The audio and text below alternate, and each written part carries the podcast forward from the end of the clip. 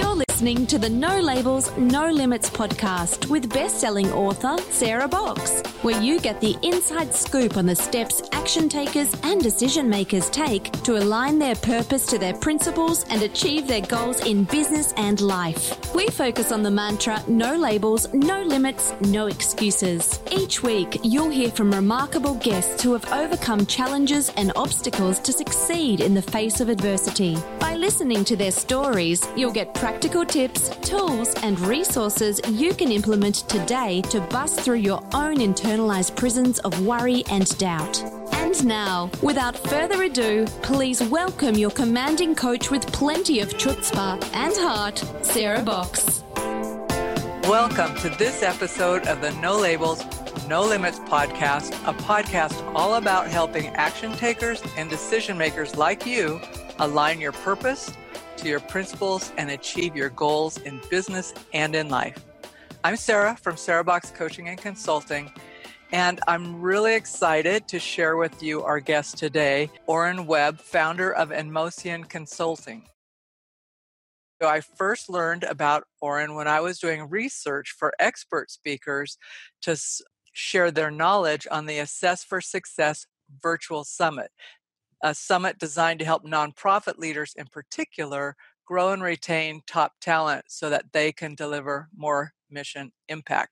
And when I learned about Oren, what really kind of brought him to mind for me was his unique blend of experience, commitment, passion, and forward thinking. And all of that inspired me to reach out to him, just saying, hey, this is what I'm up to, and I want to learn more about you. So then we had a conversation, and after I learned about him, more about him, his work, the path a little bit that he took to get there, I knew we needed to share him with all of you on the No Labels, No Limits podcast. So let me just give you a little more professional background on Oren, and that is that he helps people cultivate meaningful relationships, minimize inconsistency, and communicate confidently by applying emotional intelligence. And by applying emotional intelligence, intelligence, Oren helps us to be happier in our relationships, more productive with our teams, and actually better at overcoming our mental blocks. He's worked with nonprofits, businesses, and individuals to overcome their disruptive emotions by applying the Enmotion framework, resulting in personal and social breakthroughs. So in this episode, you're going to hear all about how Oren's personal experience as an orphan ultimately led him to the work of emotional intelligence and a renewed sense of self-expression, what happens when we fall into the trap of thinking others think like us, boy, is that ever a trap, and the pains that that can cause. And he'll reveal how applying emotional intelligence can help to build confidence in relationships and ourselves and free us to become faster decision makers and better leaders, which Oren, I will tell you that I'm always interested in that. So at the end, he's going to also share with you a free gift he has for everybody. So now let's welcome our guest, Oren Webb. Hi, Oren. Hey, Sarah. How's it going? Thanks for the wonderful intro. Great. Well, it's going great. I've been excited since we planned this to actually get to do the interview with you. So before we get into all that I promised in the introduction, I do have a question for you, one that the audience and I both want to know, and that's what's one non-negotiable ritual you do daily that keeps you heading in the direction of your big vision? Absolutely. I, I love this question. And I, I was thinking about this a little bit. And the one thing that came to mind was I consistently greet people with a lot of enthusiasm, especially in the mornings where some people's day might be getting off to a groggy start. They sometimes ask me, where are you getting all this energy from? And I say, I'm alive. I'm here. I'm present. So I, I consistently greet people with a lot of enthusiasm. All right. Well, I can imagine that that not only helps them, but mm-hmm. it helps you as well, kind of fuels you up for the day. Absolutely. It sure does. So, Oren, will you start by giving a little bit of background on yourself? I know that you have a lot of professional experience, but there were some things in your own history that led you to start your own business and do the yep. work that you're doing today. Yeah, yeah. So after college, I went and worked for a nonprofit. It happened to be my uh, national fraternity. And that was a really profound experience for me in that it helped me gain a lot of professional experience, but also personal experience in terms of learning more about Oren Webb, right? And uh, I had a, a pretty troubled upbringing uh, with respect to, you know, growing up in a, you know, uh, I would say a working poor kind of household. And it really taught me the value of, you know, gratitude and being able to make the most out of your opportunities. And from that experience, I always thought to myself, well, when given an opportunity, how can I make the most out of it? And so after college and, and working for my uh, uh, fraternity, I really leaned in heavily in trying to grow the organization. And that time frame exposed me to so much, Sarah, uh, in particular, emotional intelligence, because quite literally, I was building organizations on different college campuses around the United States from scratch. These are thirty, forty plus man organizations. And what that led me to realizing was, wow, at the core of so much of what we do on a day in, day out basis are relationships and our emotions that tend to come out uh, in those relationships. So from my upbringing to that post-college experience, it really led to me having the, the energy and the enthusiasm to want to create something that could help everyday people. Uh, really learn the art and the skill, the power skill that is emotional intelligence. And that's why I'm here today.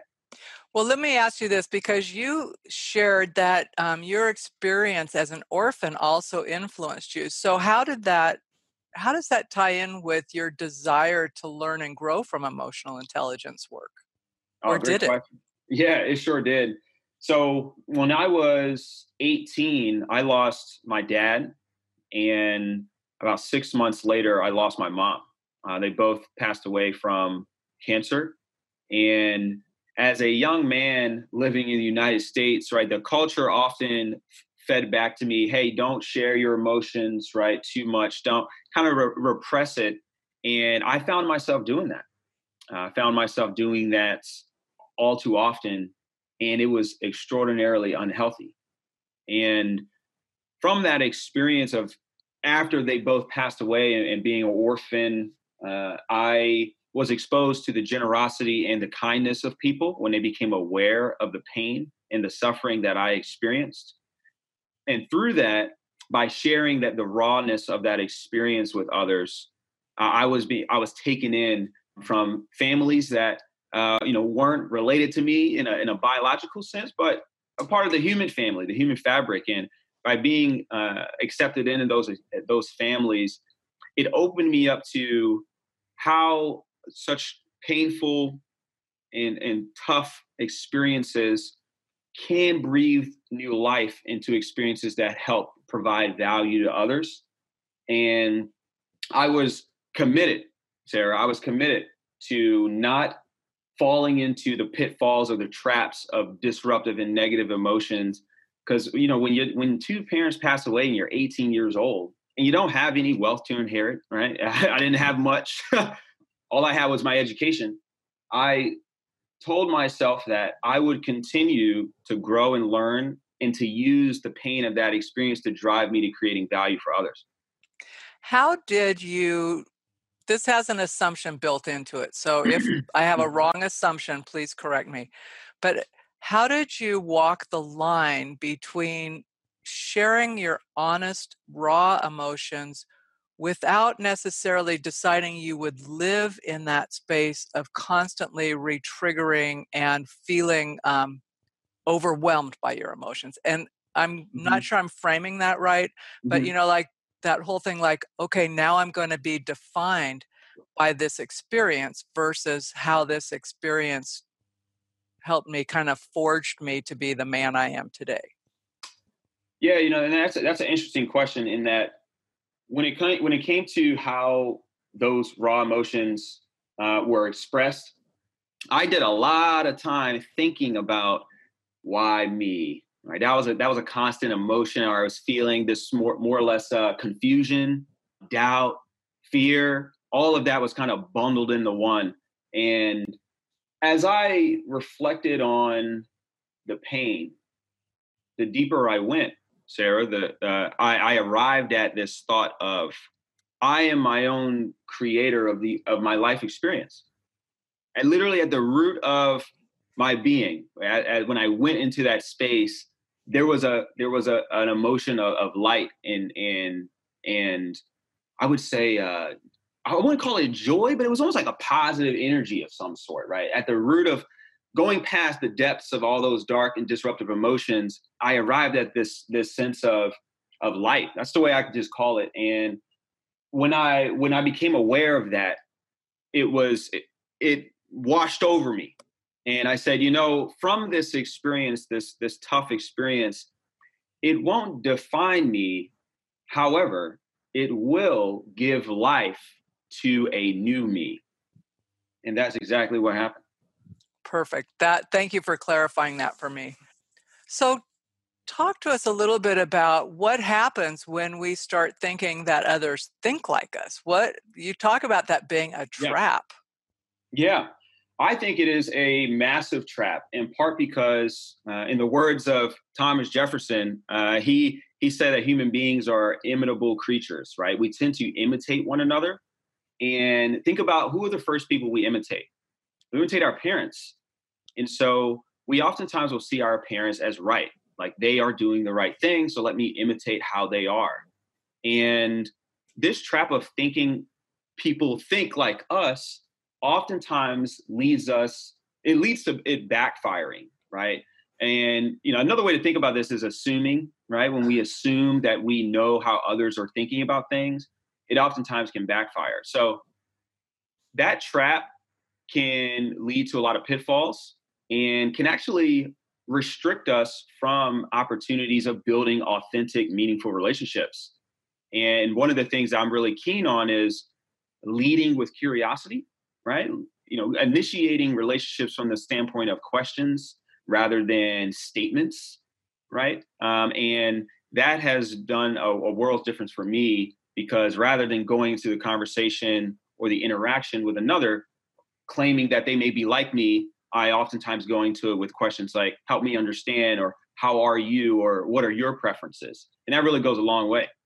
That's so funny, because um, that's exactly what you did when I reached out to you. And I reached out to you with questions, but before you would answer any of my questions, you said, well, I have questions for you. And I'm thinking, wait a minute. How about it? Exactly. I got questions for you. So um, what, when you started that approach, what did you notice changed for you? A big thing that changed for me was I, I was more patient. I was way more patient with my listening, and I was more intentional about my word choice and my language. And with with that, I found myself feeling more connected to the other person, and not in this sort of this sort of way where you're trying to, you know, build some relationship for some sort of gain, but it was a real authentic connection. And I'll tell you, back back in uh, my college days, I was I I had the, the, this raw talent of like getting into meaningful dialogue with people. Some people were intimidated, and I I, I had received that feedback once that it was intimidating to connect with me, because I sometimes would move past the surface into the depths of how people are pretty quickly.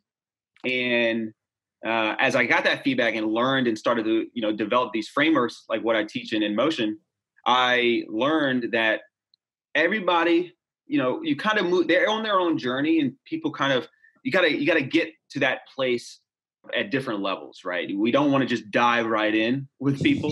You want to kind of take your time depending on who you're talking to and, you know, what you learned just from those uh, initial questions. Tired of feeling stuck and ending with the same result? Want to know how Sarah can help you with one-on-one or organizational coaching? Then book your free discovery call at sarahbox.com forward slash contact. Now, back to the show. So let's talk. You mentioned Enmotion, right? Mm-hmm. So that's uh, over the scheme of your life. It's a yep. fairly young business, right? Mm-hmm. But it's yep. evolved out of continual years of work. So can you talk a little bit about the design of that, how you think about your business, and your kind of your framework, your approach to helping people?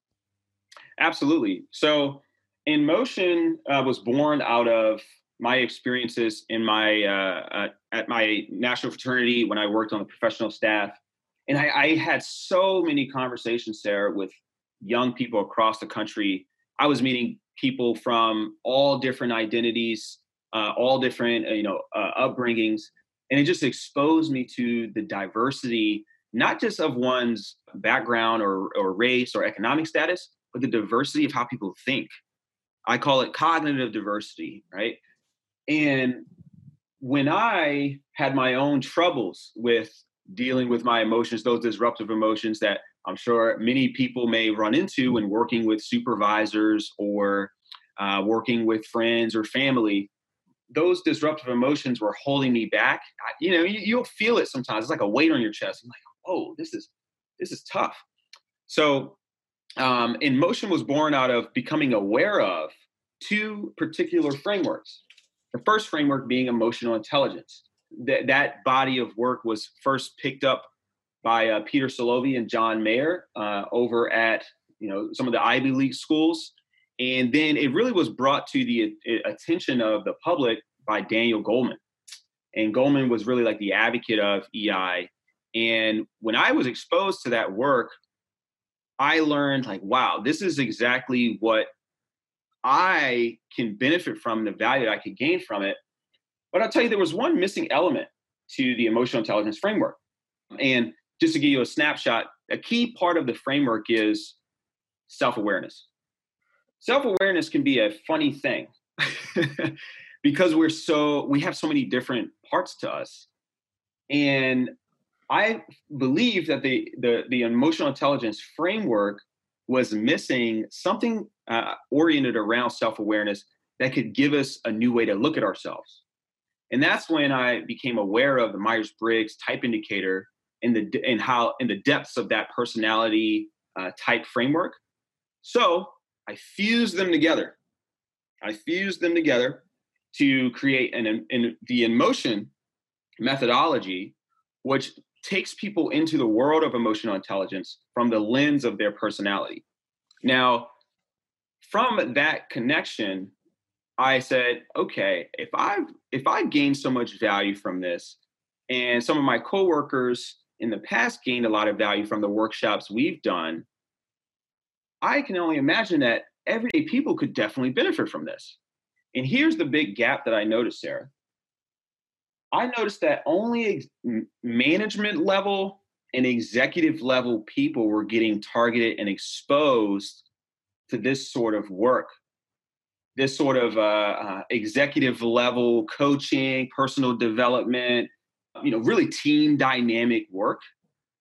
And I thought to myself, well, the everyday person can benefit from this, right? Whether you're in a family, whether you're in a relationship, or even if you're on the front lines of a business, whether you're a business development representative or an associate at a research firm, you could benefit from expanding your awareness of these uh, different frameworks.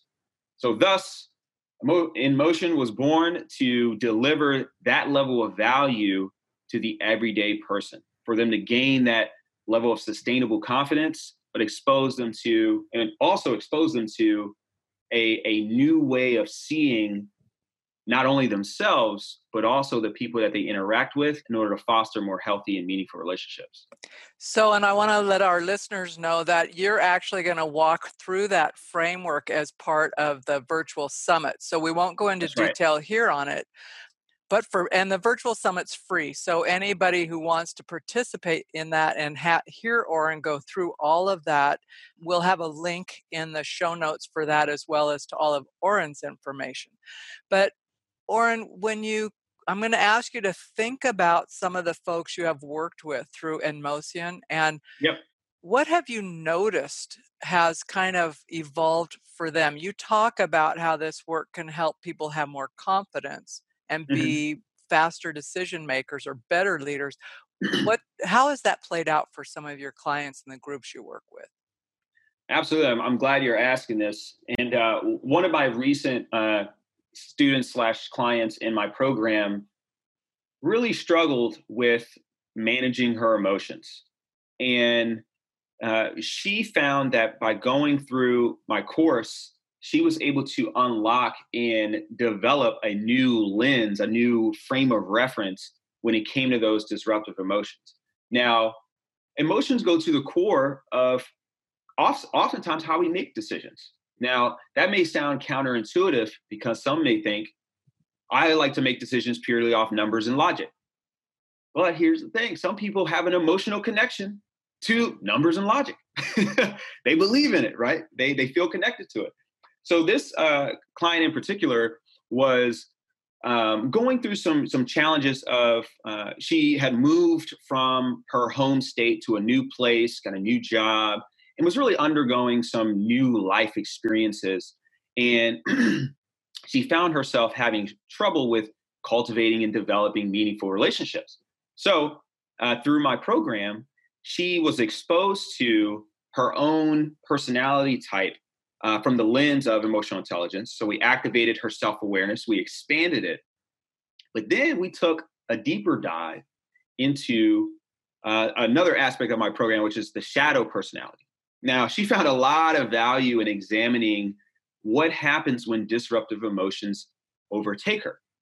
And she talked about different, you know, uh, disruptive emotions like anxiety, uh, you know, stress lingering around, uh, sadness. All of these things would kind of uh, spin out of her uh, being triggered by some sort of exterior or external uh, experience happening, whether somebody made a comment toward her or whether someone didn't respond well to how she may have been interacting with them. And after the program, a big thing for her was being able to see people for how they are was a new awakening for her. Oftentimes we look at who is this person? And when we say who, we mean their role, what is the job they do, what is their name, where are they from?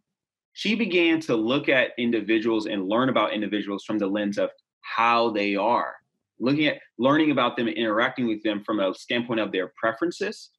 So this resulted in her changing and adapting and developing three things: how she communicated with them in terms of the sort of language she used in the questions, how she managed conflict that may arise with those individuals by seeking to understand before seeking to be understood, and then third, how she addressed change. She was now more aware, had more clarity around her triggers. So she was going into change with a preventative mindset of, you know, avoiding triggers rather than just stepping into it and being, you know, going through the disruptive emotions process. So she really gained a lot of value uh, from that standpoint. When we get triggered or find ourselves in a disruptive emotions process, how long does it take us to get our equilibrium back? That's a great question. And this goes to the heart of emotional management. Oftentimes there is a belief that some people can just like not feel anything, right? And I'm not doubting that. And there may be some people out there that, you know, don't feel anything due to a neurological uh, um, situation, but everyone will feel, they will feel sensations physically, but there's a distinction to, to note here. Feelings are what you're going to encounter from a bodily standpoint. Emotions are the thoughts you associate with the feelings. And this is some groundbreaking research that uh, Lisa Barrett, Doctor Barrett, uh, has been uh, pushing the envelope on. And one of the big developments, as you, you were hinting at, emotional intelligence doesn't necessarily stop you from experiencing disruptive emotions, but it significantly can reduce the amount of time that it sticks. Emotions are sticky. And so by practicing emotional intelligence, by, you know, doing, doing some of the work that that entails, you can significantly reduce the amount of time you're letting those emotions hover over you, right? Think about that rain cloud that, you know, when you're feeling sad, it's like, oh my goodness, I can't shake this feeling. By practicing and applying emotional intelligence, you're able to shake that feeling uh, arguably half the time, maybe even a third of the time. Because that's just kind of a reaction we're getting based on what we think about how we're feeling, right? Exactly. I yep. think about it, it's like that spin we can go into where all of a sudden things were good and all of a sudden now your mind's like spinning, right? Yep. Mm-hmm. And so sometimes it's kind of, I think about it, it's like the metaphor of there it goes, it's going out on the ocean on a boat, and here I am on the wharf because I forgot to remember I'm in charge. Yeah, exactly, exactly. So, um, and I don't want to go too much into the framework right now, but that's pretty powerful for her. And mm-hmm. I would imagine she felt freer because of that. Mm-hmm. Yeah, that was a big thing that she mentioned was not, not, she said, I don't cry as much anymore. When we had our follow-up call after she had conti- uh, finished the program was, she said, I'm not, I'm not crying as much as I used to, because I've I've become more resilient. And I wanted to affirm to her and validate, it's totally okay to cry, right? It's all right. Now, I said, and we, and we agreed like, hey, it's the amount of time you're spending in that space that saps you of time and energy. So now that you have these frameworks, go out there and use it. And it's going to help you in the long run. So how does that help us be better decision makers? Yes, great question. So when we think about making decisions, it oftentimes is associated with our personality. How do we prefer to do things? And this is where that personality type framework comes in handy. The more you know about how you work, the better off you're going to be in making decisions that help you get X Y Z job done. And as I said before, when we're making decisions, we oftentimes have our emotions associated with it. Right? Think about when you are, say, looking to make a sort of investment.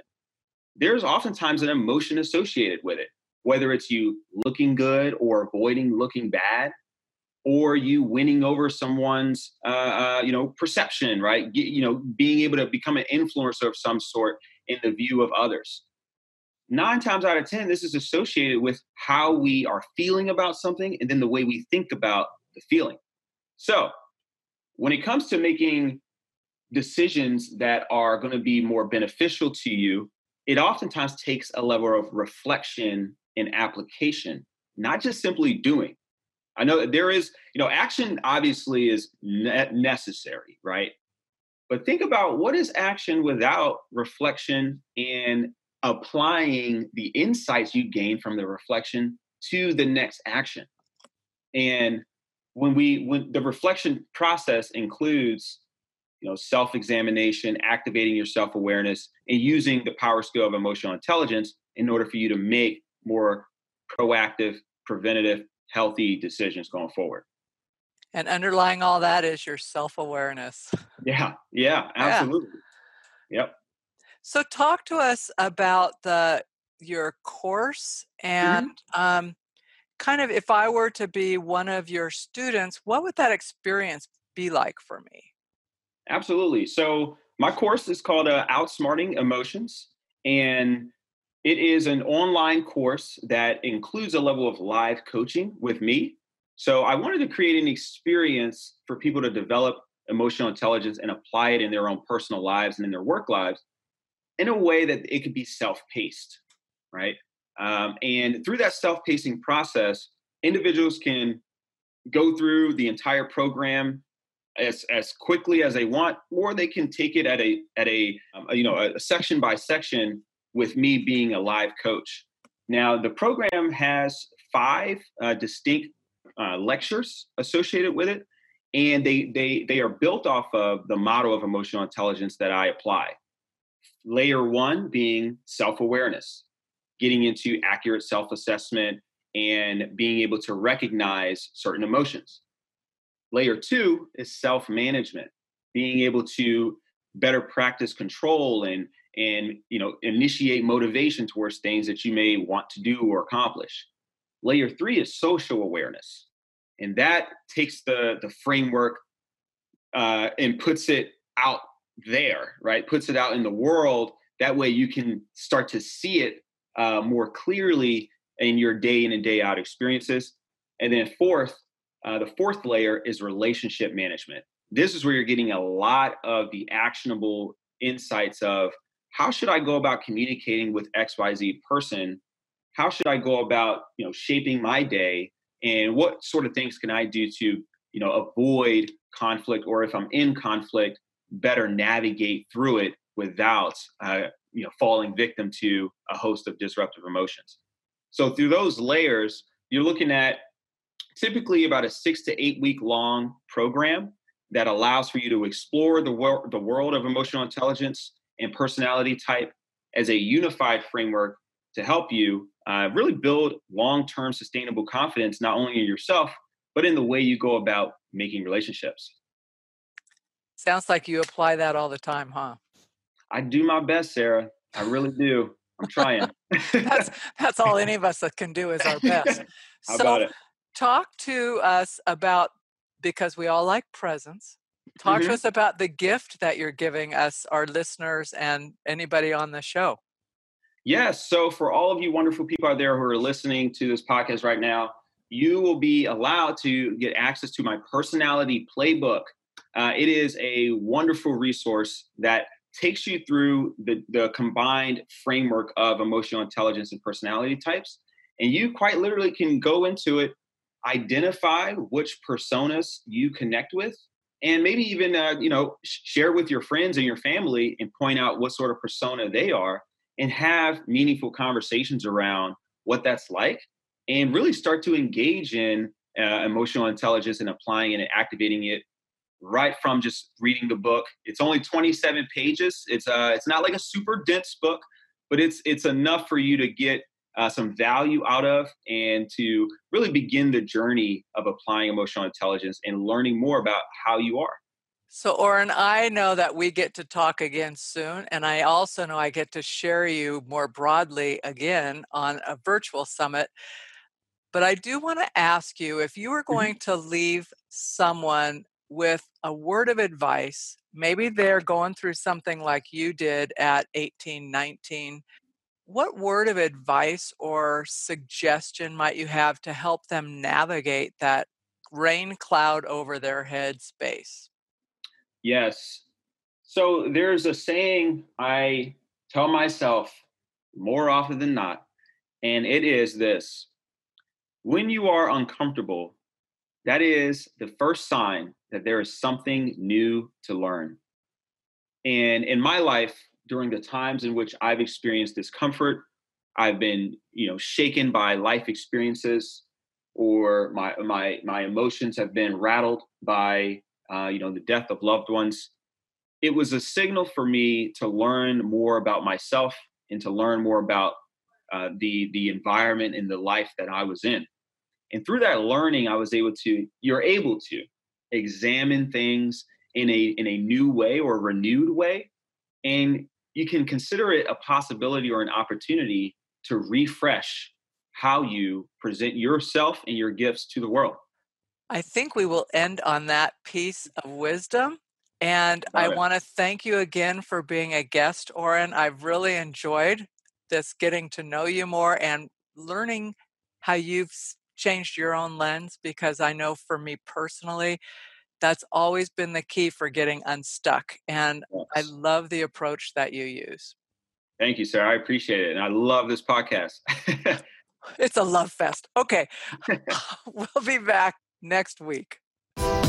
You've been listening to the No Labels, No Limits podcast with best-selling author, change agent, and strategic vision coach, Sarah Box. You can grab the show notes and find out how to work with Sarah at sarahbox.com forward slash No Labels, No Limits podcast. We'd love this podcast to reach as many people as possible. So please remember to rate, leave a five-star review, and share the podcast with someone you think would get value from this conversation. Until next time, keep taking those daily action steps to align your purpose to your principles and achieve your goals in business and life.